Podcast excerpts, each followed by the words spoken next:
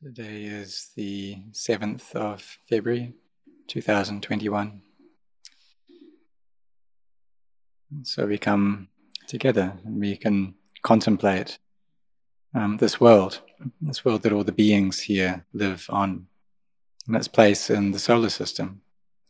that has the sun in the center, and then uh, the earth is one of the planets which orbit it. And so the earth constantly spins around the sun and it uh, comes and then it returns. Uh, but time never returns back to us, it always is moving forward. And if we don't have mindfulness, if we don't have wisdom, then we just stay in the same place.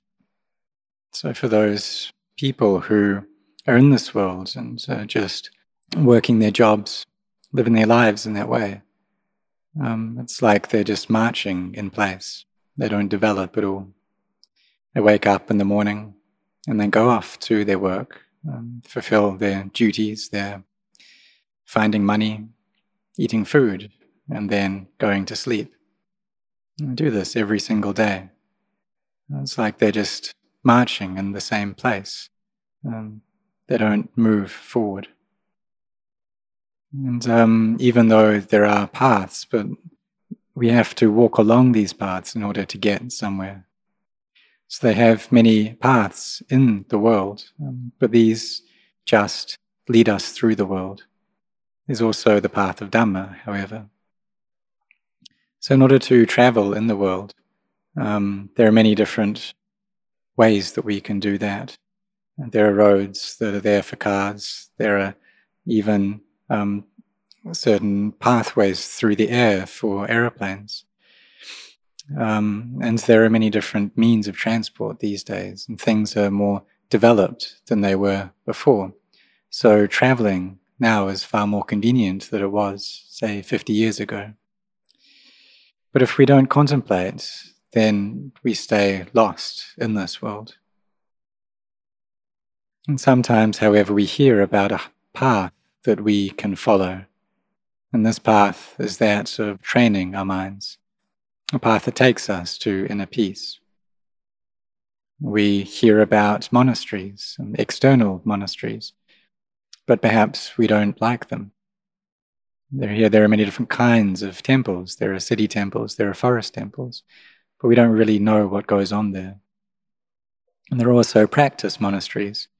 We may get the impression that these are quiet places, peaceful places, where people go to to train themselves. But we don't have any interest in that. So we just stay stuck in place in that way. And sometimes people do move, they do walk, but they're actually walking backwards.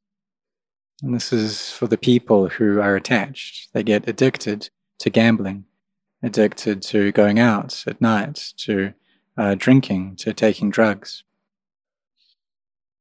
Um, but really, having been born in this world, we should study to develop our minds, to make them better.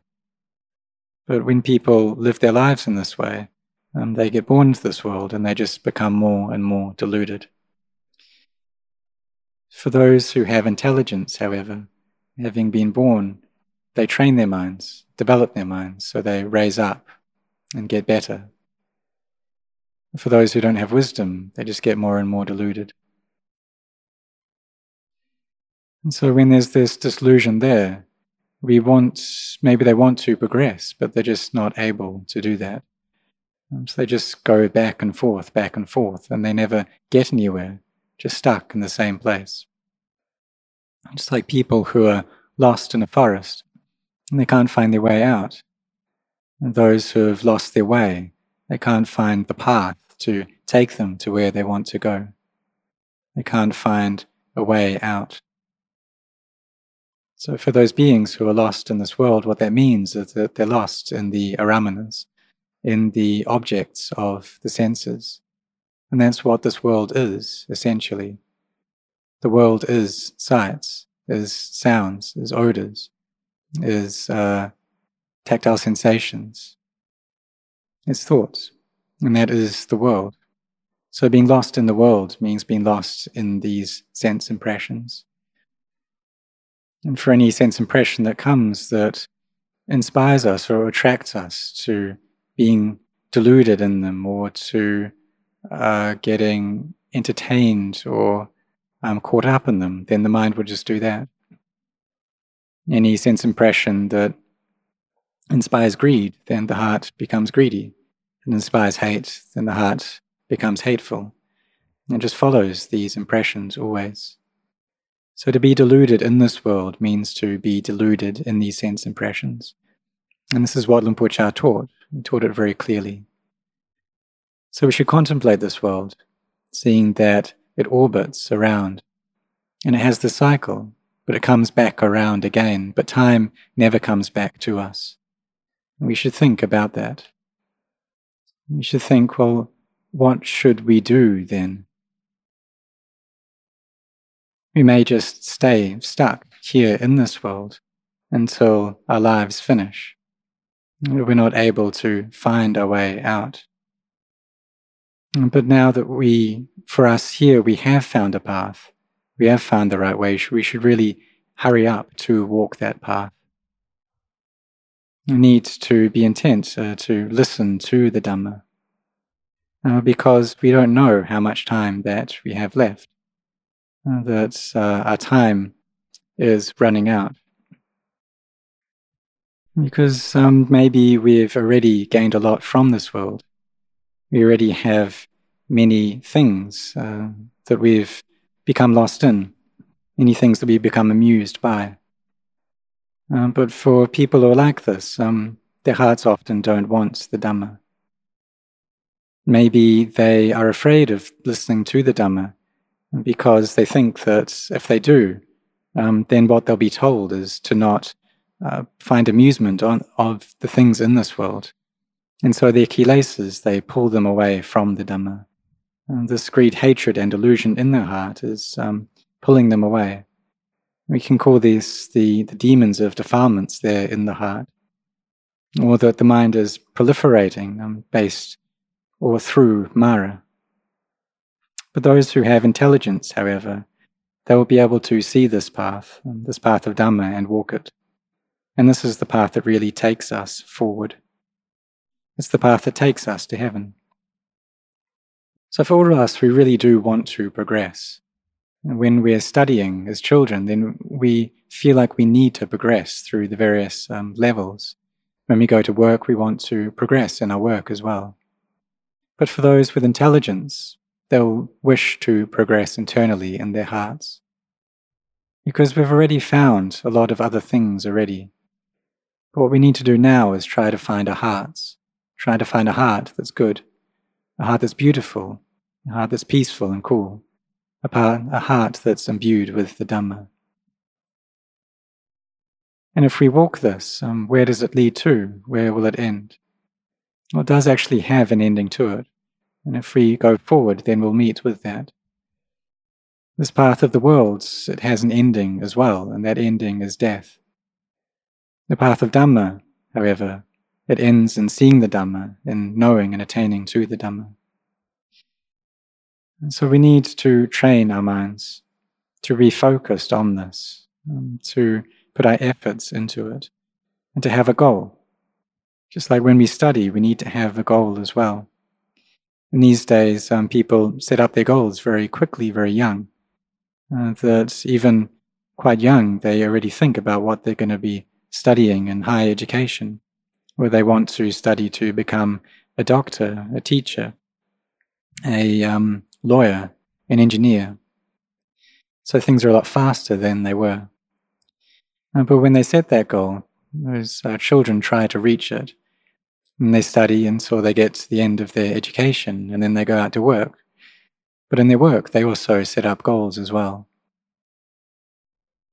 Mm, but do we know that all beings from the time that we were born, whether we're studying, whether we spend our time working, we're always on this world and this world is spinning around without stop. Mm, but time also passes and it never comes back. And so we're always running out of time. Some people are able to see the Dhamma from childhood, and some people they see the Dhamma as an adult. And others, they get amused by this world for 50 or 60 years, and then only after that do they become interested in the Dhamma. In times gone by, Thailand uh, was mostly, the social structure was mostly based around agriculture, and most of the people here were farmers. People would work in the fields until they got too weak to do so, until they got quite old, maybe 50 years, 60 years. And then after that, they would leave the work to their children. And then they would go to the monastery and listen to the Dhamma. And society would also support the people in doing that as well. Because for those elderly people who weren't interested in going to the monastery, and people would say to them, Well, you're old already and you're still getting all caught up in the world. Why don't you want to go to the monastery? Why don't you listen to the Dhamma? At the age of around 20, uh, men would usually ordain as a monk and then get married, have their own family, and work. And then when they were old, they would retire and go to the monastery. But now things are quite different, however. Back in those days, the young people wouldn't go to the monastery, just be the old people. But now things have flipped around. The people who are 50 years old, 60 years old, don't find them so much in the monasteries. And they it's like they're trying to be young again. It's mostly young people who come and so, this technology, especially communication technology, has changed things in many ways. People are becoming very deluded in this world, far more deluded than they were before. So, the world spins around, and it takes 24 hours for it to spin an entire cycle, which makes one day. Uh, but the sense impressions that we experience in our hearts they cycle over much faster than before. And then our hearts, they go and attach to those. When they receive these impressions, they cling onto them far faster than before. And so reaching peace becomes even more difficult than it was before because we have less of a foundation, less stability internally. The mind doesn't have any wisdom. It's just this delusion in the world, which means deluded, being deluded in these sense impressions. So, we really need to be focused, to be engrossed in this practice, to see the danger of having a mind that's deluded, that's stirred up by all of these sense impressions. And when we close our eyes, then we see that. We think, well, why isn't this mind isn't peaceful? Why is it so agitated? And in doing this, we see the harm in attaching to all of these things. And so then we come to study, to practice, um, to seek out this path which leads us to heaven. So we should really try to walk that path, and try to walk it towards peace. But whether we do that or not, and to what degree we do it, depends upon the sincerity that we have, the effort that we have in this practice. So we need to try to cultivate a mind that is peaceful, to be interested in listening to the Dhamma, and being generous in cultivating the qualities of mindfulness and collectedness. Until the mind, until we gain an understanding of these things, an understanding of the practice. In the beginning, we may want to know many things about it, to know what samadhi is like, what khanika samadhi, upacara samadhi is like, we read from the scriptures um, that with Khanika Samadhi, it's like a minor form of Samadhi. There's joy there, the heart fills up. And this can come from the merit that we do, from the virtue that we keep from a meditation practice. Maybe tears flow down our cheeks from listening to the Dhamma, and our heart fills up with joy. And so, this is what we call piti. So we understand this, um, that this is what piti is like, and when it increases, when it becomes more and more, then both the heart and the body feel very buoyant. And this is upacara samadhi. So if our hearts are well established, in the here and the present moment, it's not very difficult. And all of our doubts are relieved. And then we have the energy, the internal resources to contemplate into sankharas, conditioned phenomena, contemplate into physicality and mentality. Because all of the 84,000 teachings of the Buddha, they all fall into this teaching that all form, all feelings, or uh, memory, or uh, the sanya, and all mental formations, all sense consciousness, these things are inconstant. These things are stressful, and they all need to break apart.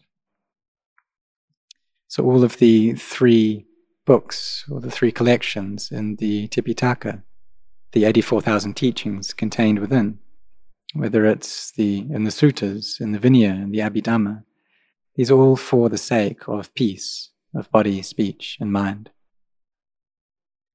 And when we put them into practice, then we will reach that peace. So, this path, it's about really knowing in time the ignorance in our minds, the attachment, um, the craving, and this is the path of Sila, Samadhi, and Panya to know this, to have this knowledge coming up in time. And we need to go without stopping. We need to carry on. And because we don't know how many more steps we'll be able to take within this life. We don't know whether we'll even be able to take one more step along this path. So we really need to bring up our efforts, to bring up a sense of urgency, to walk quickly. And then when we die, we don't know when we're going to have the next opportunity to take another step along this path. But at the very least, we know that while we have this life, then we can develop, we can walk along this path. This path that takes us to seeing the Dhamma. And in doing that, then we bow our hearts or we humble our hearts into the flow of the Dhamma. And then we see the Dhamma. Because these things that it's pointing to, old age, sickness, and death, we've all seen these before. We've all had family and friends who have got old, who have died. But we need to contemplate to realize that we are of the nature to experience these things as well, that we can't escape from them. And so, really, study these things until you gain a knowledge of them, contemplate them well. And for the monks, um, this is something that we contemplate every single day that we have to be separated from everything here. All the material things, our bodies, for example, all of the things that we like and love, that we are of the nature to be separated from these things. And so we should all train our minds like this, to really focus ourselves, to put our efforts in. We should have this inner stability, what we call samadhi, to have right view, what we call panya. And we need to really be focused on moving uh, towards our goal to meet with success. And so we study both externally and internally within our hearts as well. And we depend upon our faith, which is something that we all have already. So we need to then depend upon our efforts as well and keep going without stop. So may all of you really put in your efforts. Um, and then whether you're lazy or not, then do it. If you're feeling lazy, then practice. If you're feeling energetic, then practice. And this is how Luang Pu Chah taught to just carry on going without stopping. If you have doubts, then carry on. If you don't have any doubts, then carry on. And I really liked this teaching because I had so many doubts when I was younger, so many doubts about this practice. Um, but may all of you be sincere in this practice.